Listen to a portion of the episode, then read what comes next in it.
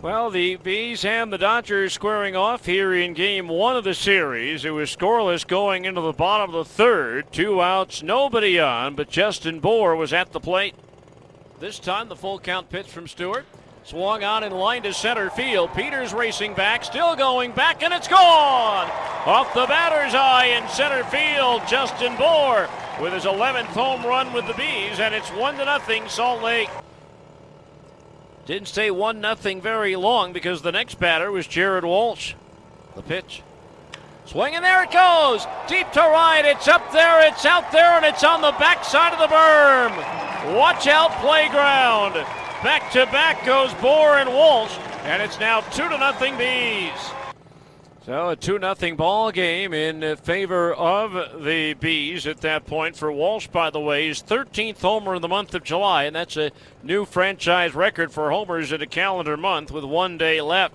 But the Bees' 2 0 lead didn't last long. The very next half inning in the fourth, Edwin Rios walk was wild pitch to second, but Matt Ball, excuse me, Sam Freeman retired the next two batters with a runner at second, two outs though. He faced Kyle Garlick.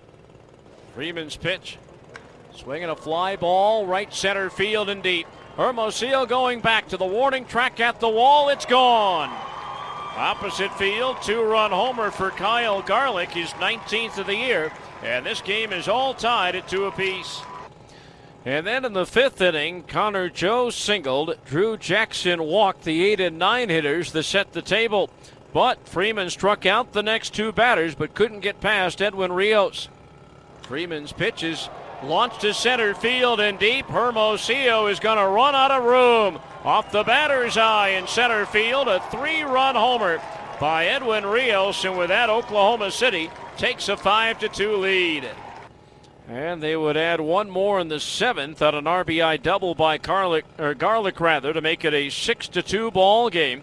Actually, that made it a 7 to 2 ball game because Drew Jackson homered in the sixth to make it Six to two at that point. Then seven to two. The Bees would get a run in the eighth inning and have the bases loaded with two outs. But Michael Hermosillo went down swinging, and then a two-run homer by DJ Peters in the ninth capped off the scoring.